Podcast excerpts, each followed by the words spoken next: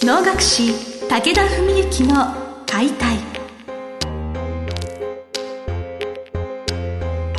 日本の伝統芸能能楽。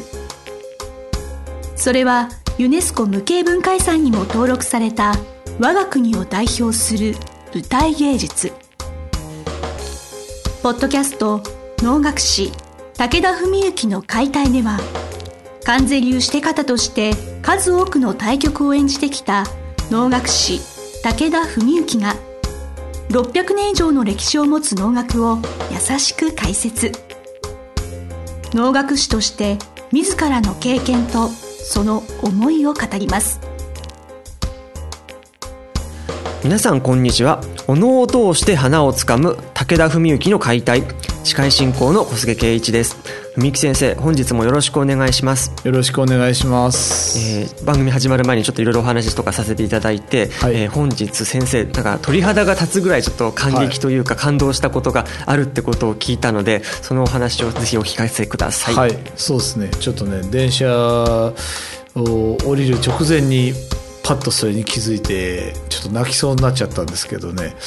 まあ、ちょっとまた今日も時間オーバーしちゃうかもしれませんが。大丈夫です。はい。はい、話の流れとしては、えっと2つのことをお話しすることになるんですけど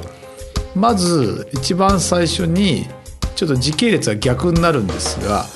今電車の中でそのことに気づいたというのは今年の9月16日にあの祖父の武田隆追善の会をやることになってましてでその追善、まあ、33回忌追善法の会別会という形でやることになってるんですね。でその番組の構成をですね原稿の構成を実は携帯でみんなで LINE とかで共有してて現代的誤字脱字チェックとかしてるんですよ。でそこで祖父の略歴みたいなものが書いてあった中に東京で最後の脳とそれから生涯で最後の脳っていうのが書いてあってその生涯最後の脳は博多で待った菊慈堂という脳だったんです。でおおってなるほどそうかって思った時に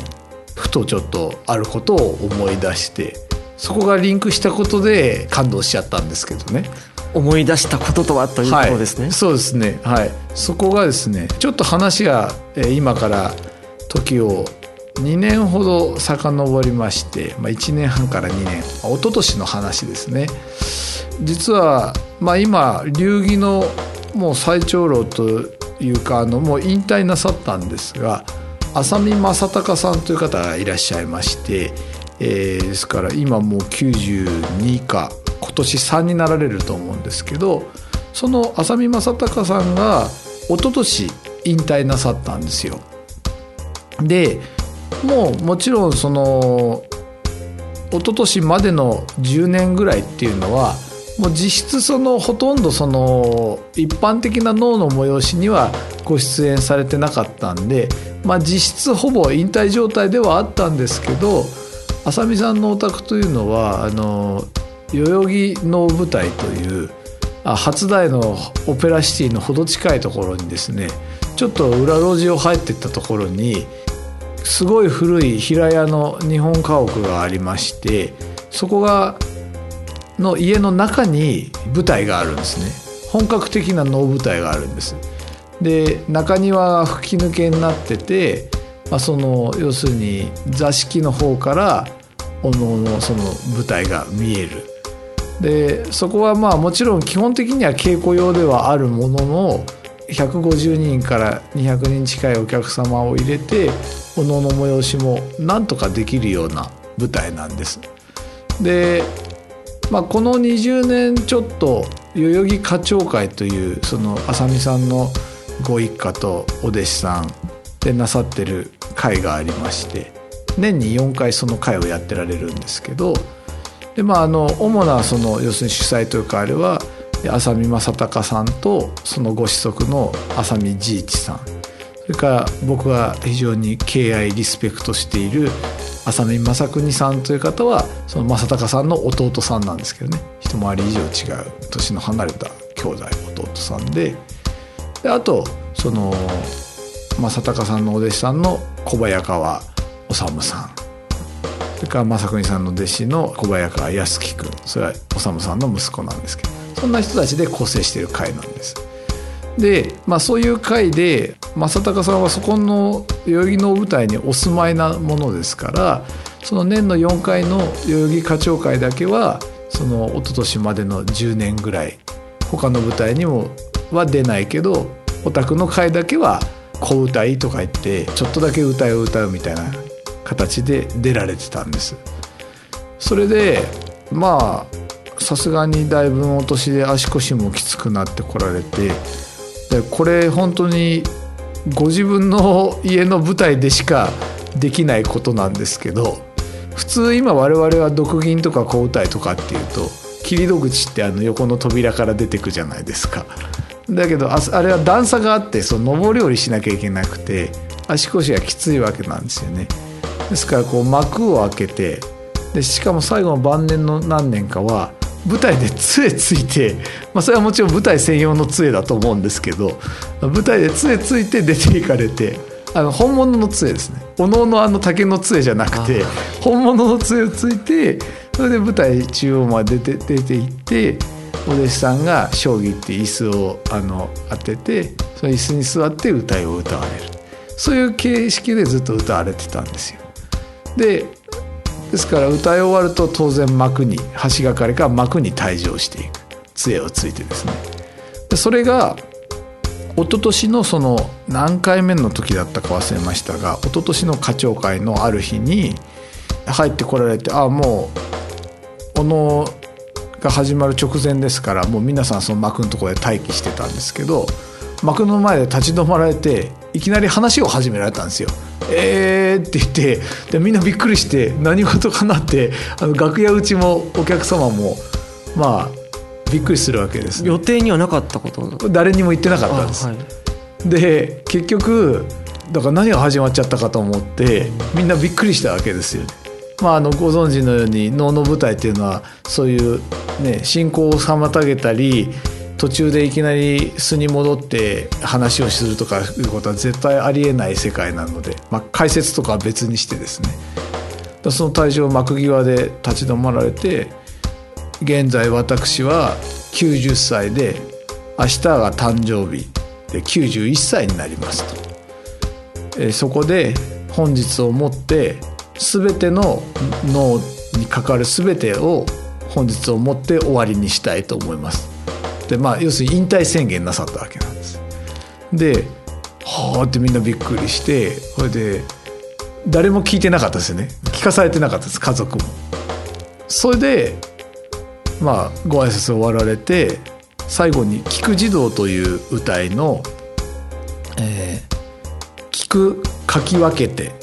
山地の戦火に」えー、山道の中の仙人の家ですね。戦火にそのまま児童は入りにけりと、まあ、児童というのはま少年のことなんですけど、えー、入っていったという、まあ、その歌を歌いながら最後幕に入って 終わられたんです。でその日がねまた象徴するなんていうかこれは増高さんという方のねなんかそういう能楽師精神というかそういうものを象徴してる多分考えられたんだろうなと思うんですけどその日の後に演じられる能は師手が弟の浅見正邦さんでその時の自由隊地頭は息子の浅見慈一さんだったんですね。だからあこの回をそれに選ばれたのかななんていうこともちょっと思ったりしてて。まあそれでその日はまあみんなあのお疲れ様でございましたなんて大先輩方も大先輩の大先輩ですからね、まあ、そういう挨拶されて終わったんです。それでそこはそんなことがあったんですがこれであの話は最初のところに戻りまして今日その祖父の追善会の番組を見てたら最後に待ったのが菊池堂と。でああの時松坂さんが歌った最後に歌われた要するに人前で最後に歌われた歌いは菊池堂なんであこれは多分結局うちの祖父が増高さんの先生なんですよね。はいはいはい。であの増高さんが多分20代の時ぐらいからだと思うんですけど年はそんなに何十歳も離れてなかったと思うんですがまあでも20歳ぐらい離れたんですかね祖父のところにずっと稽古を受けられててまあご自身でも自ら武田隆先生に全部私は教えていただいたってよくおっしゃってたんですだからあ最後に歌われた歌いは祖父が亡くなる前最後に待った能の菊児童その歌いを選んで歌われたんじゃないかなって思ったんです。それでなんかそれに気づいちゃったんでさっき電車降り際ぐらいだったんですけどだから思わずちょっと涙出そうになって。いやこれはでも多分みんな誰も気づいてないんじゃないかなと思ってそういうちょっと衝撃が走ったというね。師匠から弟子へなんか思いを受け継いだじゃないですけれど、すごく思いがあったんでしょうねいろんな。だからねまああの僕の好きな「ワンピースっていう漫画の あの言葉で受け継がれる意志っていうのがあるんですけどあれって結構本当おのの世界にはねすごくあの通ずる言葉で、はい、まああのねまあそのワンピースの話になっちゃったあれですけど、ね、あの小田栄一郎ってワンピースの作者はすごい日本好きなんらしいんですよ。はいはい、えー、だから日本のそういう神器とかなんかそういう昔からのそういういろんなこととか結構好きらしくて。いやだからねいつかお能見に来てくんねえかなと思うんですけどまあそれはともかくにして、はい、まあそういうだから本当にこれぞまさに失すれば花っていうかそういうことを松坂さんは多分引退宣言することも周りに言ってないし要するにそんな形でするっていうこともそれから最後に歌われるその菊児童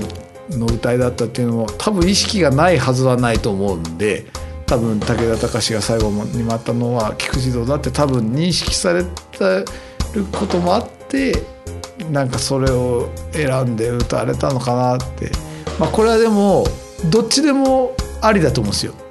変な話なんですけど増高さんが90歳のお年でそのことを認識された上でなさったらそれはそれでまず一つ師匠を思うという思いの強さっていうところに感動するしもし無意識だったとしたらこれまたすごい偶然じゃないですか。もうだから天が導いたと言ってもいいかもしれない祖父が最後に回ったのが菊児童でそのね教えを受けてた増高さんが人生最後人前で歌った歌いが菊池堂だったって言ったら、